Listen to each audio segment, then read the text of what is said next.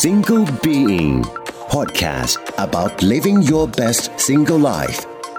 โดยหมอผิงแพทย์หญิงธิดาการรุจิพัฒนกุลปลายปีแบบนี้นะคะหมอก็อยากจะมาเล่าสรุปถึงเทรนด์สุขภาพที่หมอว่ามันมาแรงในช่วงปีสองพันยี่สิบสองที่ผ่านมานะคะแต่ควรที่จะไปตามกระแสหรือเปล่านะคะหรือถ้าจะไปตามกระแสมีอะไรบ้างที่ต้องระวังนะคะใครที่สนใจก็ฟังตอนนี้ได้เลยนะคะหมอก็จะมาเล่าให้ฟังถึงห้าเทรนด์สุขภาพสุดฮิตนะคะดีที่อยู่เดียว Presented by ไทยประกันชีวิตเพื่อให้ชีวิตคุณฟิตได้ครบรอบด้านสวัสดีค่ะคุณกำลังอยู่กับหมอผิงแพทย์หญิงธิดาการรุจิพัฒนกุลและ Single Being Podcast ที่อยากให้คุณสนุกแล้วก็มีความสุขกับการอยู่ตัวคนเดียวทุกครั้งที่ฟังค่ะปลายปีแบบนี้นะคะหมอก็อยากจะมาเล่าสรุปถึงเทรนด์สุขภาพที่หมอว่ามันมาแรงในช่วงปีสองพันยี่สิบสองที่ผ่านมานะคะซึ่งต้องออกตัวก่อนเลยว่าไม่ได้เป็นการสำรวจหรือวิจัยอะไรนะเป็นการสังเกตจากหมอเองนี่แหละจากสิ่งรอบตัวที่เห็นจากเพื่อนรอบตัวนะคะหมอก็รู้สึกว่าในปีสองพันยี่สิบสองเนี่ยมีหลายเทรนด์สุขภาพที่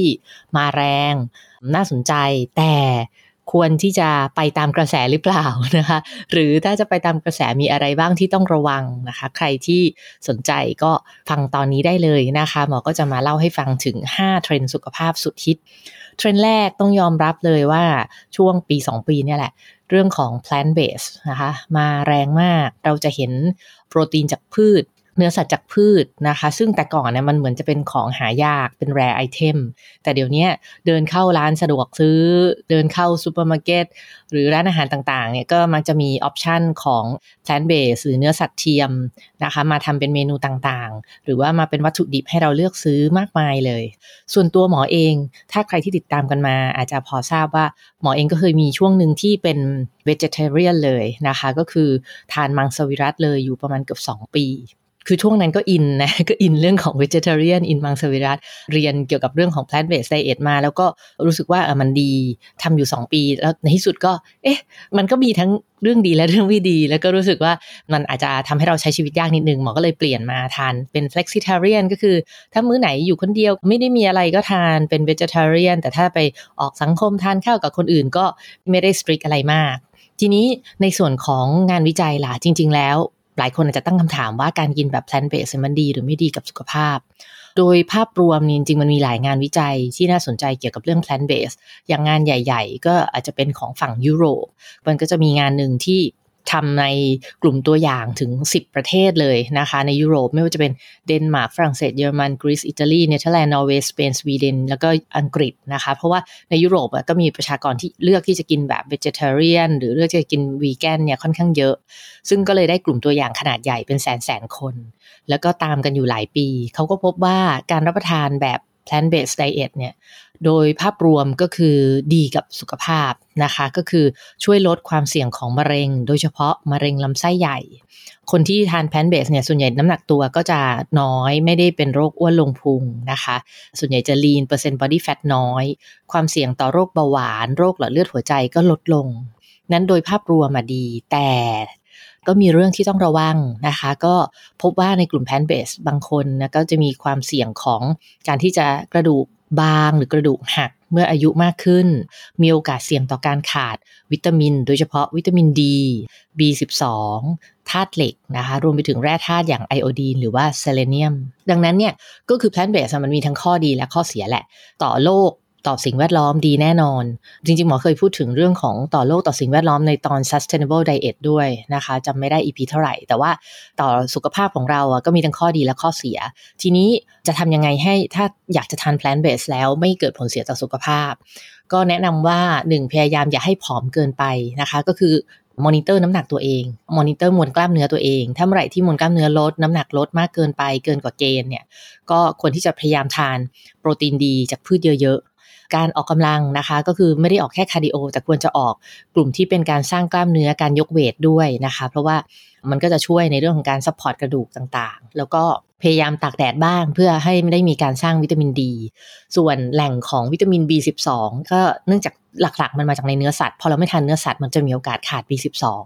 ก็อาจจะหาทานได้จากพวก nutritional yeast นะคะซึ่งก็จะมีขายตามซูเปอร์มาร์เก็ตที่เป็นทางเลือกสุขภาพแล้วก็พวกเห็ดพวกสาหร่ายต่างๆโปรตีนนะคะพยายามเน้นโปรตีนดีนะคะทาน plant based แต่ห้ามขาดโปรตีนเน้นโปรตีนดีจากพืชตามธรรมชาติก็คือพวกคีนัวถั่วต่างๆนะคะถั่วเหลืองถั่วลูกไก่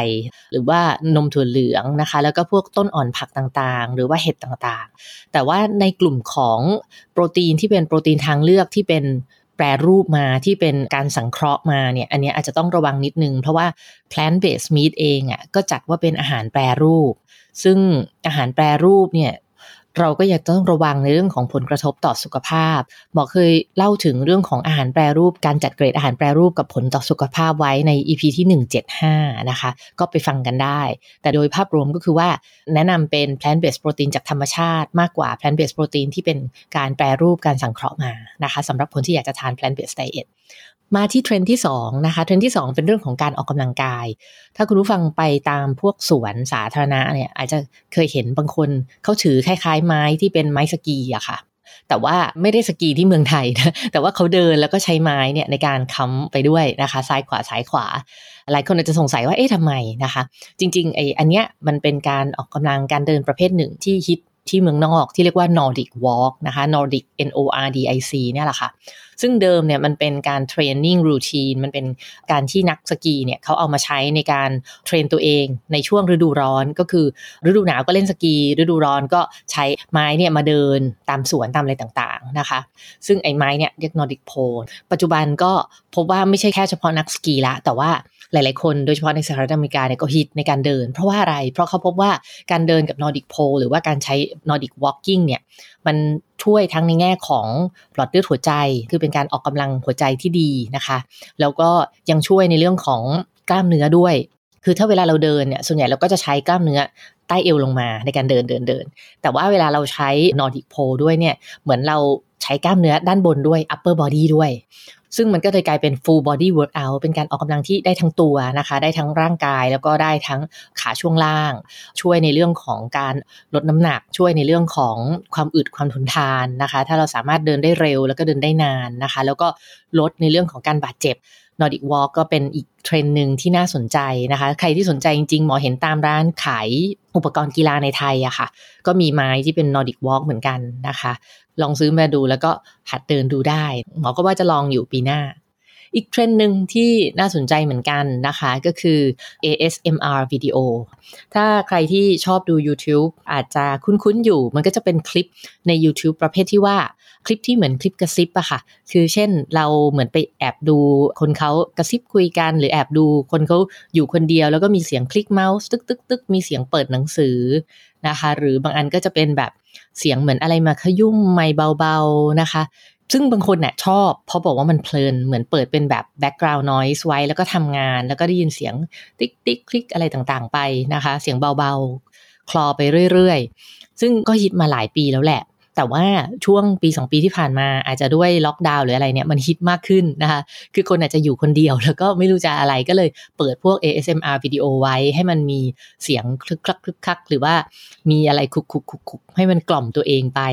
เขาพบว่าในช่วงปีสองพันยี่สิบเอ็ดเนี่ยยอดวิวของไอ้คลิปที่เรียกว่าเป็น เอ เอส เอ็ม อาร์ วิดีโออ่ะมีถึง หกสิบห้าพัน ล้านวิวนะคะ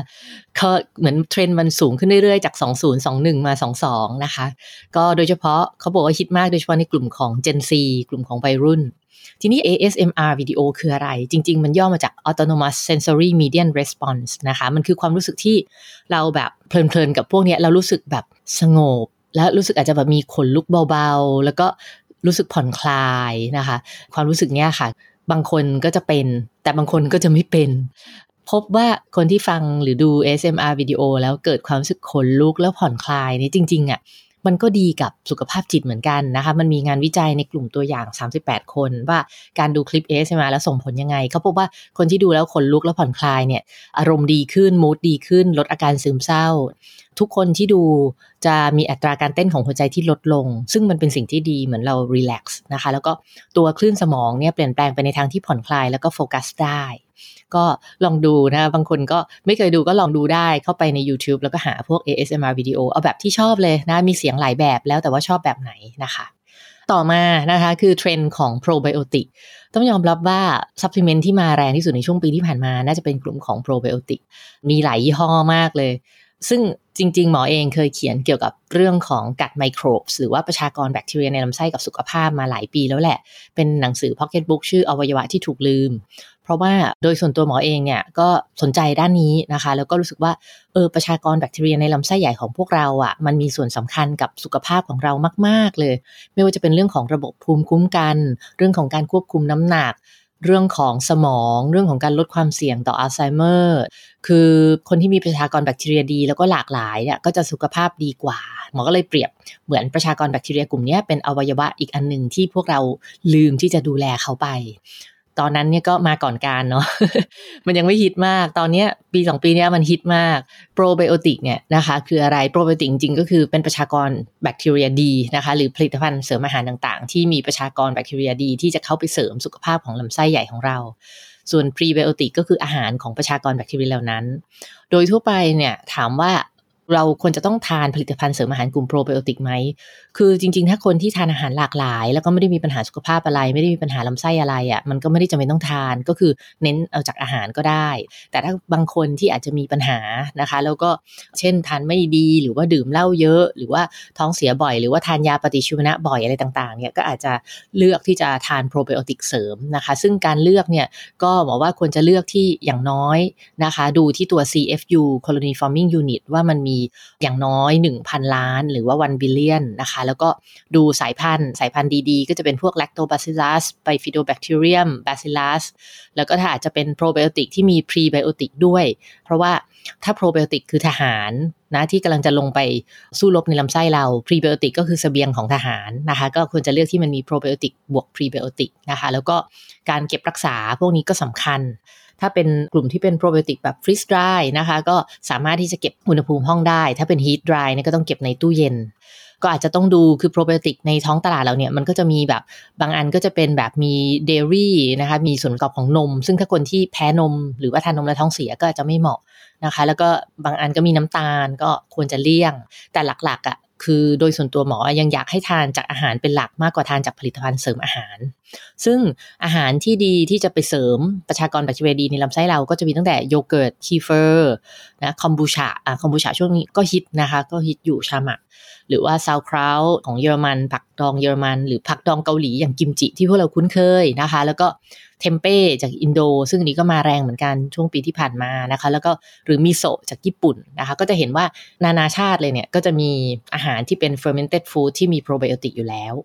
ส่วน prebiotic จากธรรมชาติเลยก็จะมีในพวกถั่วต่างๆนะคะหน่อไม้ฝรั่งกระเทียมหอมใหญ่ต้นหอมผักมีกลิ่นผักกลิ่นฉุนทั้งหลายนะคะแล้วก็พืชผักต่างๆนะคะนั่นแหละก็คือแหล่งของ prebiotic นะคะดังนั้นสำหรับเทรนด์ของ probiotic เนี่ยหมอก็สรุปให้ฟังดังนี้นะคะเทรนด์ต่อมาอันเนี้ยทราบมาจากน้องช่างแต่งหน้านะคะนั่งคุยกันแล้วเขาก็บอกว่าเออเนี่ยอยากไปฉีด เอ็น เอ ดี บวกอะไรเงี้ยหมอก็เอ้ยมันเป็นเทรนด์ฮิตเหรอเขาก็เลยเล่าให้ฟังว่ามันเป็นเทรนด์ฮิตอยู่การที่ไปดริปวิตามินคือเขาก็ไม่แน่ใจว่ามันคืออะไรเหมือนกัน รู้แต่ว่ามันเรียกว่า เอ็น เอ ดี บวกแล้วก็รู้แต่ว่าเออดริปแล้วมันจะแบบชะลอวัย นี่คือสิ่งที่เขารู้แล้วก็อยากไปดริปนะซึ่งหมอคิดว่าบางคนก็อาจจะเคยได้ยินเหมือนกันว่าคนชวนหรือว่าเห็นโฆษณาจริงๆแล้ว เอ็น เอ ดี บวกเนี่ยนะคะมันคือนิโคตินามายอะดีนีนไดนิวคลีโอไทด์โมเลกุลนะคะซึ่งมันเป็นเหมือนโคเอนไซม์ที่อยู่ในร่างกายของเราเนี่ยแหละค่ะแล้วพอเวลาเราอายุมากขึ้นเนี่ยไอ้เจ้า เอ็น เอ ดี ก็จะลดลงซึ่งมันมีฟังก์ชันสำคัญในร่างกายเพราะเป็นโคเอนไซม์เนาะมันก็จะเกี่ยวข้องกับกระบวนการต่างๆภายในร่างกายของเราไม่ว่าจะเป็นการซ่อมแซม ดี เอ็น เอ การทำงานของไมโทคอนเดรียหรือว่าโรงงานไฟฟ้าในเซลล์เรานะคะทีนี้พอมันลดลงเมื่อเราอายุมากขึ้นนะคะก็จะมีคนที่พยายามจะคิดว่าเอ๊ะตัวนี้แหละอาจจะเป็นตัวที่สัมพันธ์กับความแก่ก็เลยพยายามที่จะเอากลับไปเสริมทั้งในรูปแบบของการกินอาหารเป็นซัพพลิเมนต์ต่างๆนะคะซึ่งตัว เอ็น เอ ดี เองอ่ะการทานเข้าไปอ่ะมันไม่ดูดซึมเขาก็จะไปทานเป็นตัวสารตั้งต้นของ เอ็น เอ ดี อีกทีไม่ว่าจะเป็นทริปโตแฟนนิโคตินิกแอซิดนิโคตินามายอะไรก็ตาม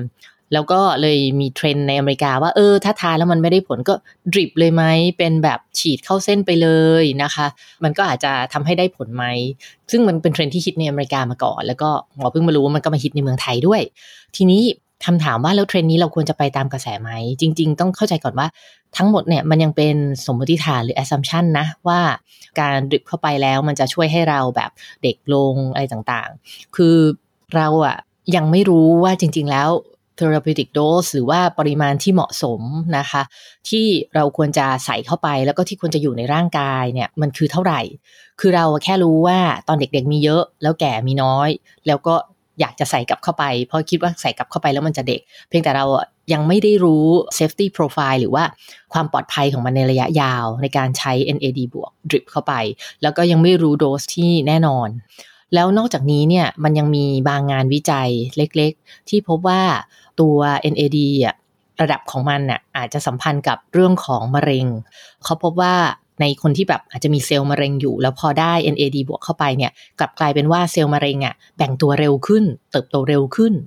นะคะแล้วก็ยังมีในส่วนของการสมมติฐานว่ามันอาจจะไปเกี่ยวข้องกับการทำให้เพิ่มขึ้นของการอักเสบในร่างกายซึ่งการอักเสบในร่างกายก็สัมพันธ์กับความแก่นั่นแหละก็เลยกลายเป็นว่าจริงๆแล้วอ่ะเขาเรียกว่า risk หรือ benefit คือความเสี่ยงหรือว่าประโยชน์อ่ะมันยังบวกลบบวกลบแต่คนก็จะใจร้อนเอามาดริปแล้วนะคะก็หมอคิดว่าถ้าใครจะตามเทรนด์นี้ก็อยากให้ศึกษาดีๆก่อนถึงสองเรื่องในประเด็นที่หมอบอกนะคะเป็นยังไงบ้างคะเทรนด์สุขภาพที่หมอเอามาเล่าให้ฟังในวันนี้ไม่ว่าจะเป็นเรื่องของ plant based เรื่องของ Nordic Walk เรื่องของ เอ เอส เอ็ม อาร์ video เรื่องของ probiotic แล้วก็เรื่องของ เอ็น เอ ดี บวกจริงๆแล้วอ่ะเทรนด์สุขภาพมันมีมาแล้วก็ไปปีหน้าก็คงมีเทรนด์ใหม่ๆมาอีกนั่นแหละแต่ว่าหลักคิดอย่างหนึ่งที่หมอว่าอยากให้เอาไว้ใช้เวลามีเทรนด์สุขภาพอะไรใหม่ๆมาก็คือหนึ่งมันฝืนธรรมชาติของร่างกายเราหรือเปล่ามันฝืนธรรมชาติของโลกหรือเปล่าสองมันทำได้อย่างยั่งยืนไหมมัน sustainable หรือเปล่าสามเวลาที่คนเขามาบอกว่าเทรนด์นี้ดีเนี่ยผู้พูดเขามีผลประโยชน์ไหมนะมีผลประโยชน์แฝงหรือเปล่านะคะควรจะลองหาแหล่งข้อมูลอื่นๆเพื่อมาพิสูจน์ว่าข้อที่จริงนี้มีประโยชน์ไหมเทรนด์นี้มีประโยชน์ไหมโดยเฉพาะจากแหล่งที่แบบเชื่อถือได้ต่างๆก็หวังว่าเทรนด์สุขภาพที่หมอนำมาชำแหละให้ฟังในวันนี้นะคะจะเป็นประโยชน์กับคุณผู้ฟังนะคะแล้วก็ถ้าฟังแล้วชอบก็อย่าลืมนะคะฝากกดไลค์กดแชร์นะคะแชร์ไปให้คนที่คุณรักให้รักดูแลชีวิตค่ะแล้วพบกันใหม่ทุกวันศุกร์กับ Single Being ค่ะสำหรับวันนี้ไปก่อนนะคะสวัสดีค่ะ Single Being Podcast about living your best single lifeโดยหมอผิงแพทย์หญิงธิดาการรุจิพัฒนกุลดีที่อยู่เดียว Presented by ให้รักดูแลชีวิตไทยประกันชีวิต